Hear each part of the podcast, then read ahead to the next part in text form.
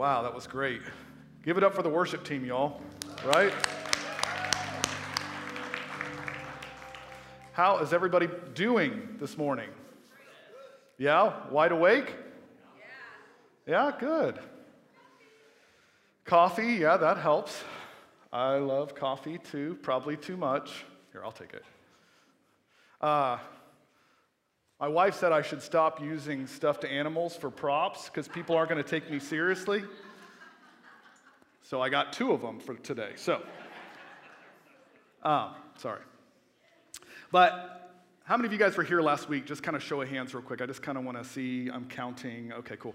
Um, really, I just want to kind of know who I'm talking to if, if, we, if I need to do a ton of catch up. But um, last week, we kind of opened up with a series uh, talking about if you can remember, it was uh, how, if you've ever been to church and you were told uh, about your sin and kind of what you're supposed to do about your sin, and then usually you go home and then unfortunately you fall into that sin. Then you go, then you ask for forgiveness, and then you go back to church, and then you were told about sin, and there's kind of a cycle. Do you guys remember some of that talk last week?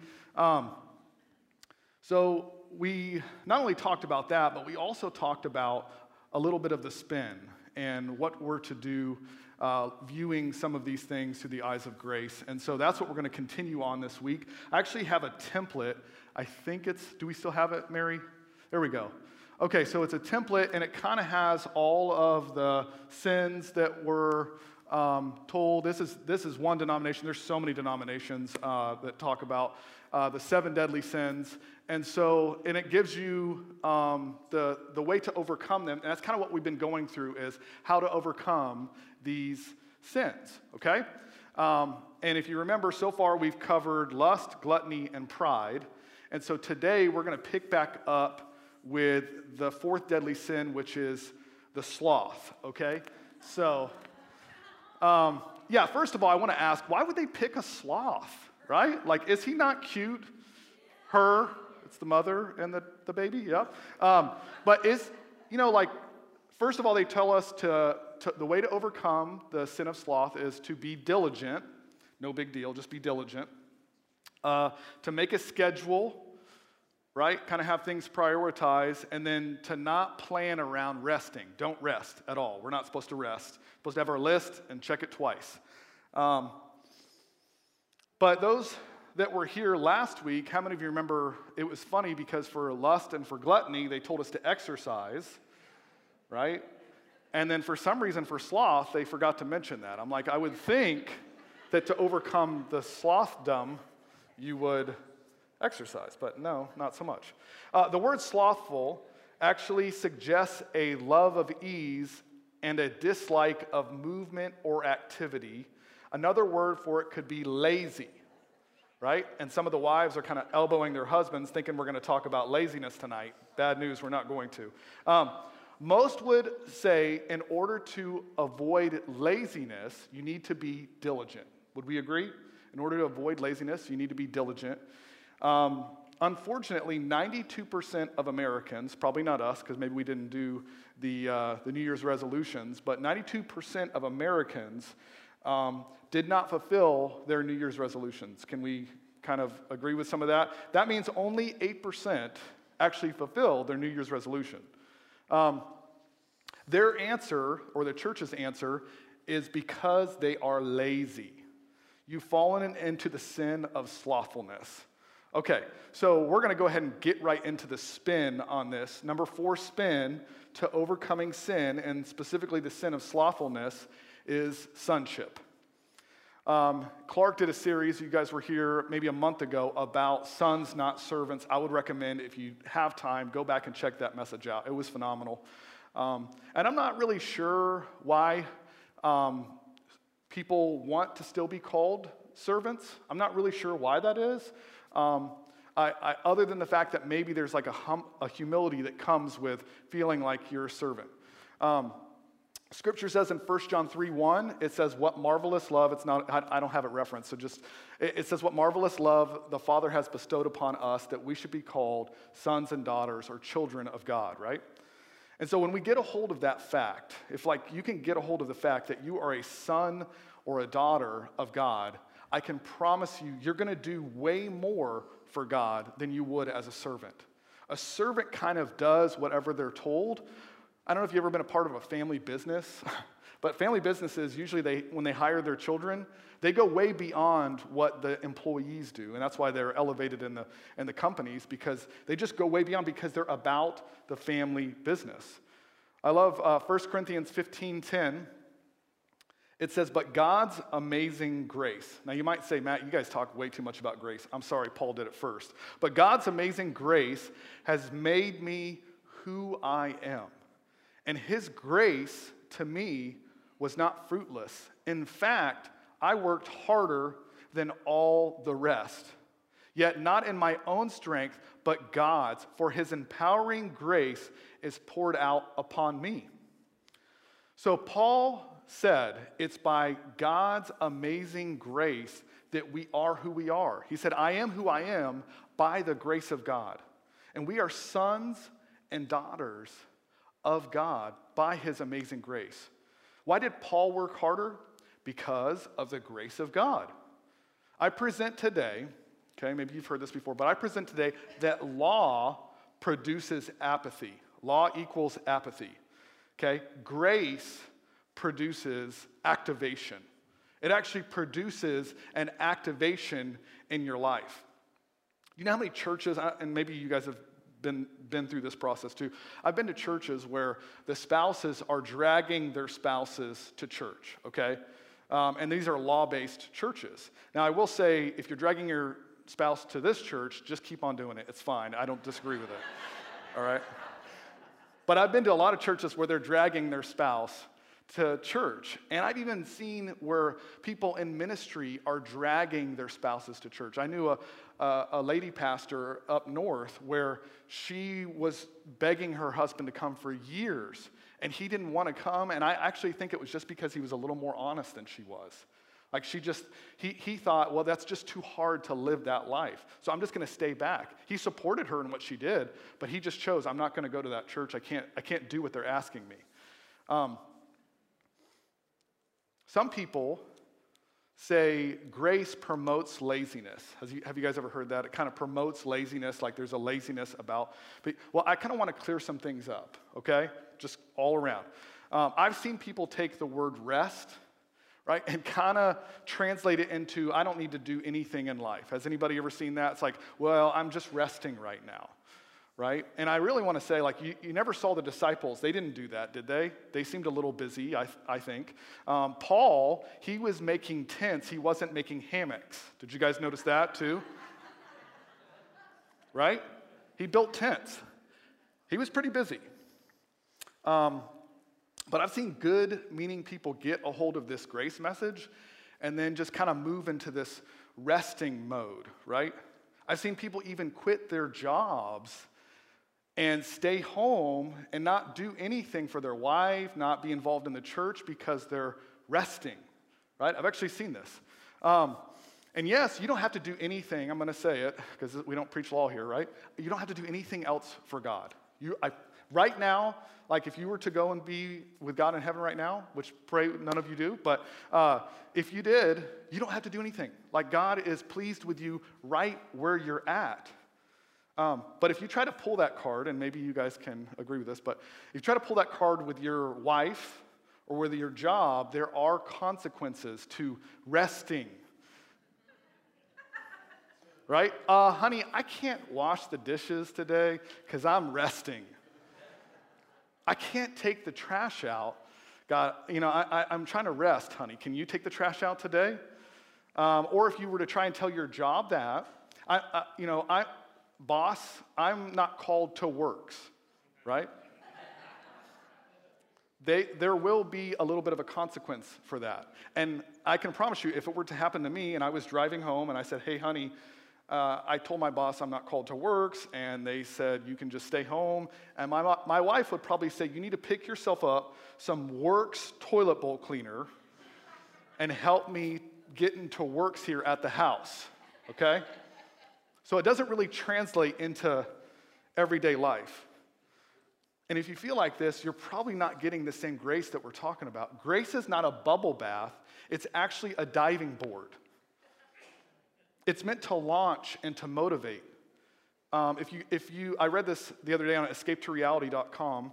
Paul Ellis, he wrote, um, it was actually about John Bunyan, and he expresses it perfectly. This is a rhyme that he wrote. It says, Run, John, run, the law commands, but gives us neither feet nor hands. Far better news the gospel brings, it bids us to fly and gives us wings. I want you to know I'm way more active and involved and accomplished in ministry now only because I'm not doing it from a place of I have to. I'm doing it from a place of I want to. I actually get the opportunity to. Right? You remember the scripture? Uh, it says, uh, it talks about uh, where Jesus was being baptized and the heavens opened up, and it says, This is my beloved Son in whom I'm well pleased. Right? And I've heard people and good pastors say from the pulpit that, uh, man, I hope one day that that's going to be me. I really hope that when I get to heaven, God is going to say, Well done, good and faithful servant. But if I can tell you something, that was actually at the beginning of Jesus' ministry. He hadn't done anything at all at that point, right? And then you know the scripture, that says, As he is, so are we in this world, right? If we are just like him in this world, and God was pleased with Jesus before he had done anything at all, I want you to know right where you're at, whatever you're doing, He's pleased with you, and you don't have to do one more thing for God. Amen? Um, the fifth deadly sin is wrath. Everybody say wrath. Uh, yeah, it's kind of maybe anger, I don't know. Um, it says to be patient, uh, to be moderate, and deep breaths. Right? That's the way you overcome wrath. Uh, be patient, or patience is a virtue. Have you ever been angry about something and then somebody says, patience is a virtue? no, it's not. Maybe it is, but I don't have it right now. Um, how many of you lack patience? Anybody in here lack patience? Now, I was hoping for a better show of hands on that one. Like, because if we're like, okay, let me say it this way how many of you have gotten behind the wheel and your patience just went out the door? Anybody been like that? We got some more honesty in here. Uh, my wife is probably one of the nicest people I know. You get her behind the wheel, and she turns into like a 300 pound angry redneck person that thinks they're driving an F 350 lifted, right? You really do. And I'm thinking, if you keep honking your horn, I'm the one that has to protect you from this. so, right? Please dial it back. I used to read patience scriptures when her and I were first married. I used to read patience scriptures, like as if that was going to help.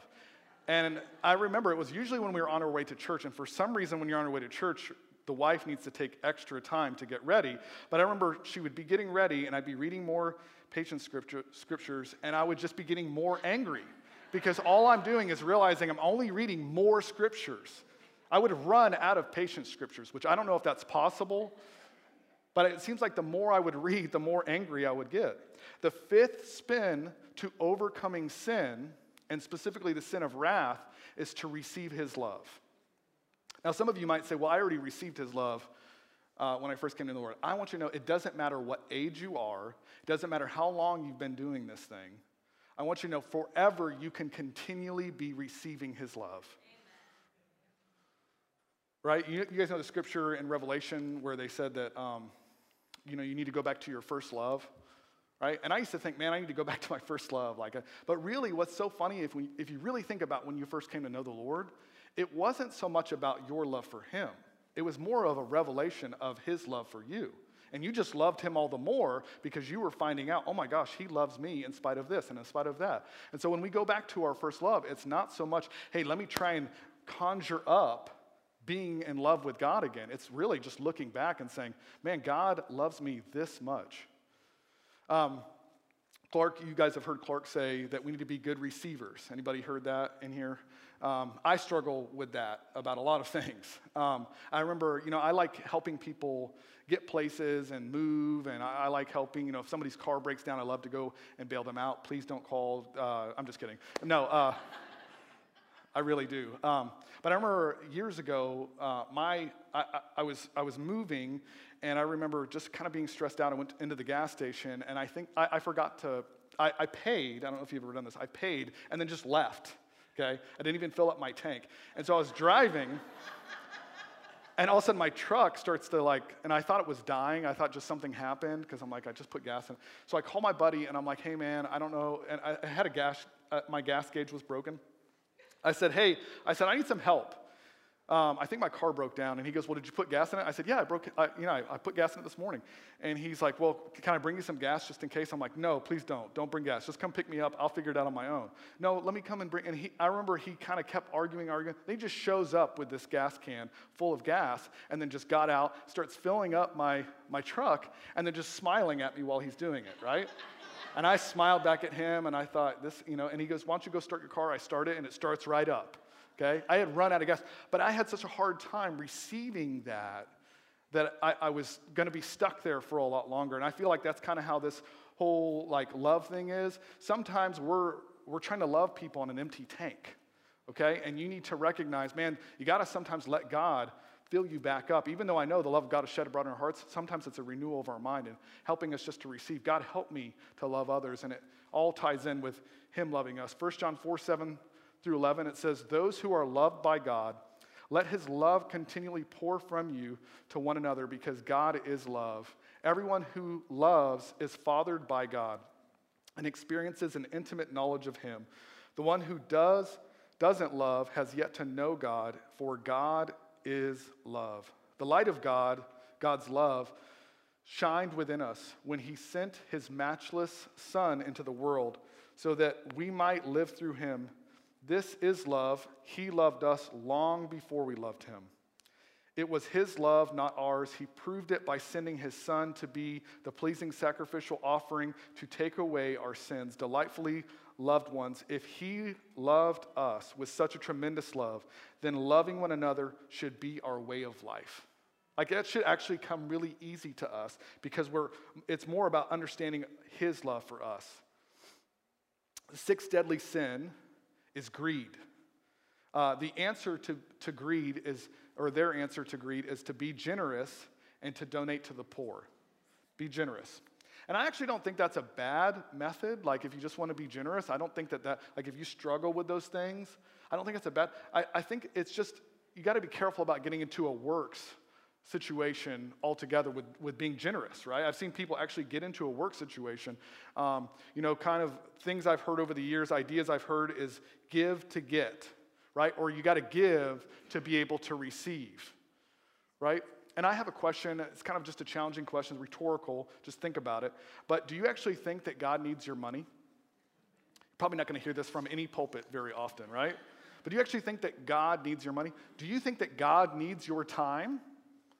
I remember that was such a revelation for me and my wife when we realized, like, man, God doesn't really need anything from me, right? Do you think that He's disappointed when you don't give those things? Do you think that? Right? God's favor isn't something that can be earned or purchased.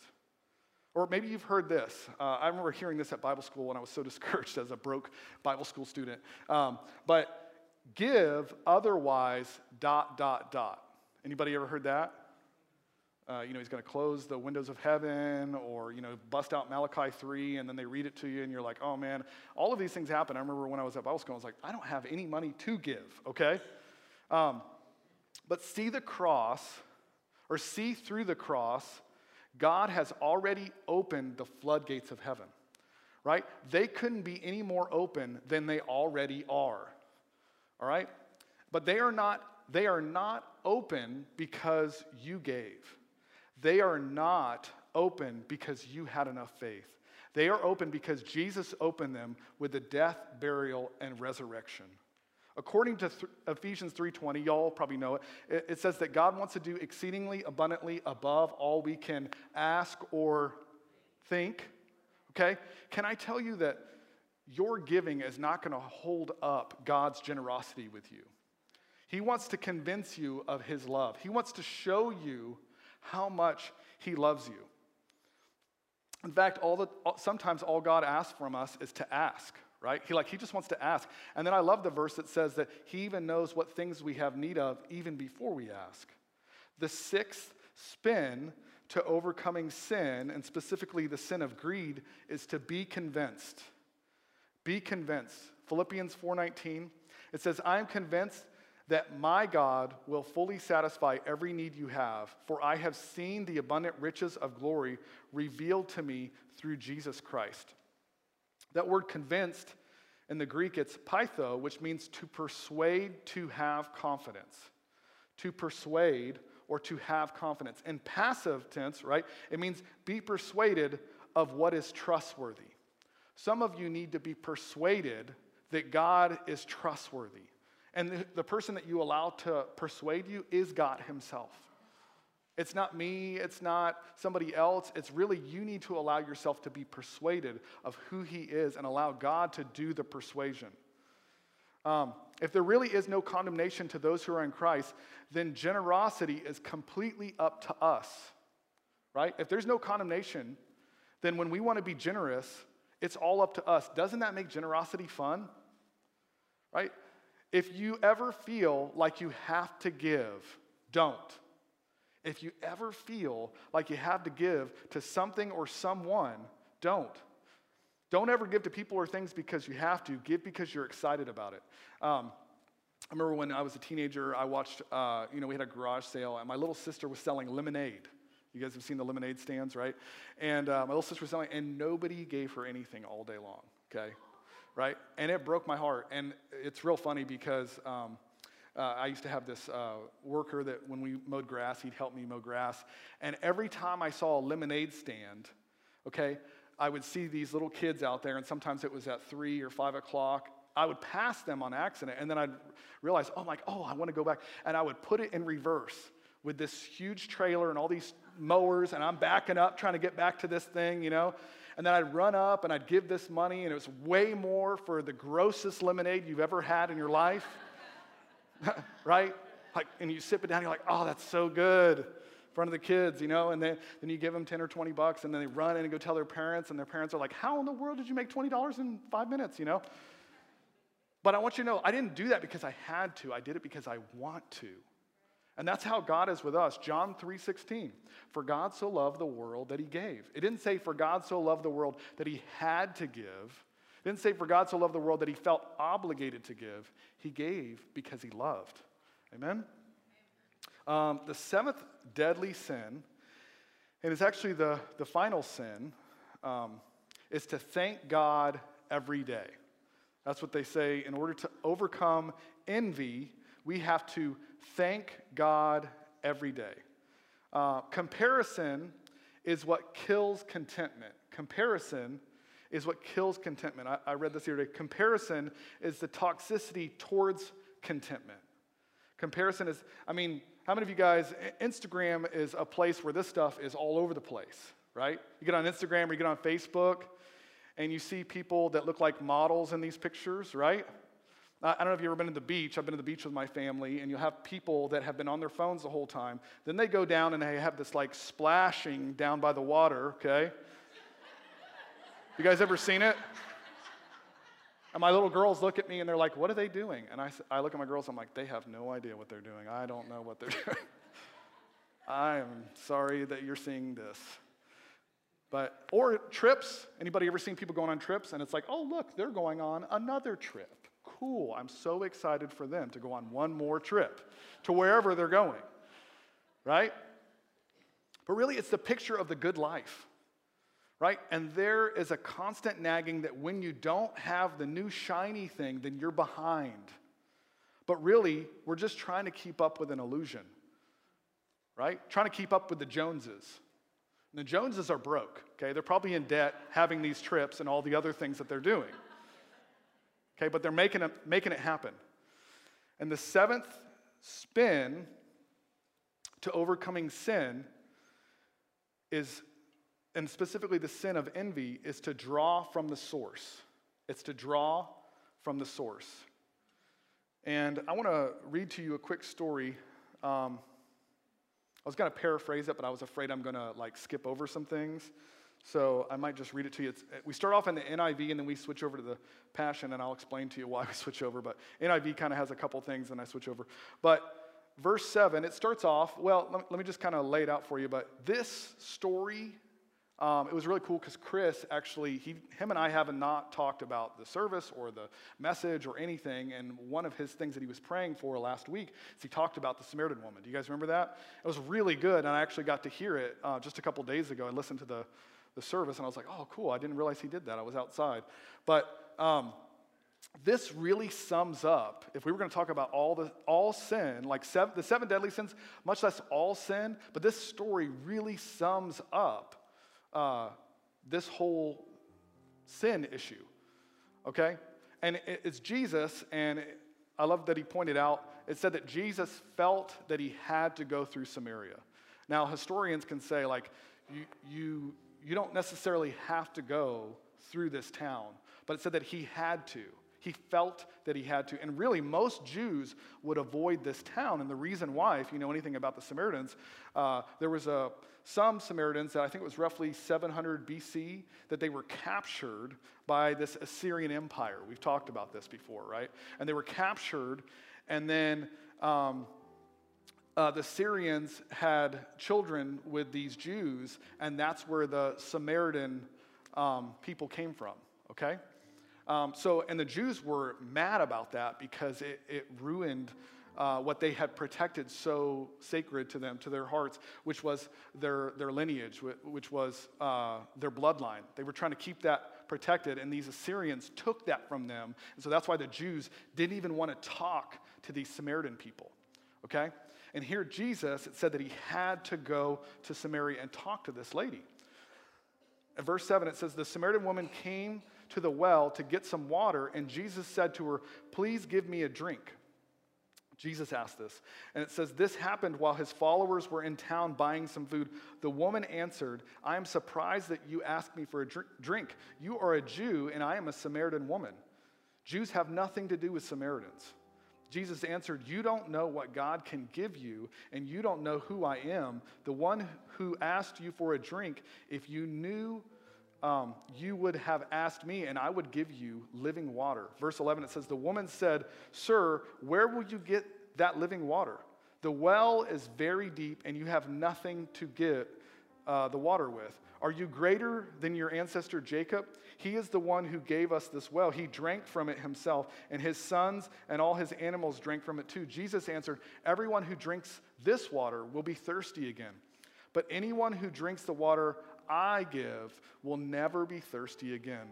The water I give people will be like a spring, flow, spring flowing inside of them. I want you to get a picture of that. That's why I stuck with this translation a spring flowing inside of them. It will bring them eternal life. The woman said to Jesus, Sir, give me this water, then I will never be thirsty again. I won't have to come back here to get any more water. Jesus told her, Go get your husband and come back. The woman answered, but I have no husband. Jesus said to her, You have said this, or you, uh, you are right to say you have no husband. That's because although you, you have had five husbands, and many will live with, uh, or the man you live with now is not your husband. Let's skip down to uh, verse 25 in the Passion Translation. I just want to skip through some of that. Um, he kind of explains in, this, in that little section that I'm skipping, but he explains that there's going to be one day that anybody and everybody can go worship God, right? It says that in spirit and in truth. That anybody and everybody, and, and it's funny that she knew that there was going to be an anointed person coming because she really wasn't even, it wasn't necessary that she knew. It was mostly about the Jews. But she knew that this person was coming. And verse 25, uh, we pick up, it says, The woman said, This is all so confusing, but I do not. I do know that the anointed one is coming, the true Messiah, and when he comes, he will tell us everything we need to know. Jesus said to her, You don't have to wait any longer. The anointed one is here speaking with you. I am the one you're looking for. At that moment, his disciples returned and were stunned to see Jesus speaking with the Samaritan woman. Yet none of them asked, why or what they were discussing. I love that part because it's like, you know that they wanted to ask, but they were terrified because really he wasn't even supposed to be, they were probably not even supposed to be in that town. Okay, and he's and he's talking with her, and all at once the woman left her water jar and ran off to her village and told everyone. So here she leaves the water jar, okay? She leaves this jar She just left it and went and told everybody um, that she had just talked to Jesus. It says, Come and meet a man at the well who told me everything I've ever done. He could be the one we've been waiting for. Hearing this, the people came streaming out of the village to go see Jesus. Then the disciples began to insist that Jesus eat some food they brought back with them, saying, Teacher, you must eat something. But Jesus told them, I have eaten a meal you don't know about. Puzzled by this, the disciples began to discuss it among themselves. Did someone already bring him food? To clarify, Jesus spoke up and said, My food is to do the will of him who sent me and to bring it to completion. I know that was a lot, but I, I felt like I had to read it. Um, and the question that I just have is why didn't Jesus need food? Why didn't he need anything to eat? And I, I, really think it ties in with verse 28. It says, All at once, the woman left her water jar and ran off to her village and told everyone, Come and meet a man at the well who told me everything I've ever done, and, and he could be the one we've been waiting for. I love it because it says, He told me everything I, I've ever done. And it doesn't say this, right? It doesn't say this part, but I can imagine that wasn't that big of a deal. But the fact that he kept talking to her, she probably said, He told me everything I ever done, and he kept talking to me. He kept being there with me, right? The only thing that causes us to leave our jar. I had a picture of this. I don't know if this is I don't know if this is doctrinally accurate. I don't know. You guys can check me if you want, but this jar I think just represents us trying to overcome our sin okay? And really, if you think about it, I, I want to give you permission. If you feel like it's your job to overcome your sin, go for it. I give you free access to do that. I'm not going to stop you. But what I picture is somebody, that's what, that's what this person, that's what this jar represents, is you can only get so much water out of a well with this, right? You can only focus on one sin at a time, okay? And it says that I want to give you water that springs forth. And if you can you picture somebody trying to take like a trying to get a spring, you know, like it's just going to be crazy, it's going to be chaos and you're not going to be able to get all the water cuz it's overflowing. Right? And with a well, especially a man-made well, you're going to only be able to pull up so much. You're going to only be able to overcome so much singularly than you would be plurally when it's not really your job in fact, you're supposed to leave your jar at the well. You're supposed to leave your capability of overcoming your sin the moment you're sitting with Jesus because really, he's trying to point out you won't ever have to drink again if you would just stop drawing from this well and draw from the well that I give you. Maybe the food that fills God is for people to stop trying to drink water that never quenches our thirst. When you drink living water, you will run from the things that you've tried to fill your whole life with in times past. I'm going to close with this last verse. Romans 6:11 it says, "So let it be the same way with you, since you are now joined with him, you must continually view yourself as dead and unresponsive to sin's appeal while living daily for God's pleasure in union with Jesus the anointed one." The only thing that is deadly about any sin is for you to not realize that you are dead to sin. That's the only thing. You never had the capacity to overcome sin, and that's why uh, the sin of the world had to be nailed to the cross. The world thinks, this is, this is kind of interesting to me, the world thinks that sin will fulfill them. I remember there was a day where I thought, before I knew Jesus, man, that one sin will fulfill me. Then the church has been taught if you overcome your sin, then you'll be fulfilled, right? But the spin of spins is that the only thing that will fill you is the one who fulfilled it all. Slothful people will find energy when they draw from the source that is not their own. Generous people give because they've been convinced that God is generous with them. Righteous people do right things because they know no matter what, they are right with Him. And loved people love only because they know they don't have to. They get to because it's overflowing like a spring. We don't have to try and overcome our sin. He's already done it for us. Amen? That's the good news. Would you stand with me? I want to pray with you guys.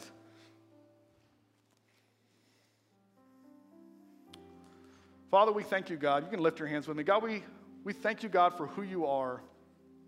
We trust you, God. We thank you, God.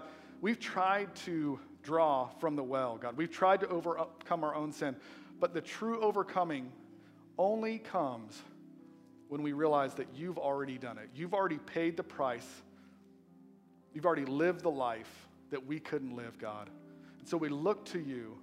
We ask you, God, that you help us to walk with you, to talk with you, to sit and listen to hear, hear what you have to say. We love you, God. We worship you. In Jesus' name, everybody said, Amen and amen.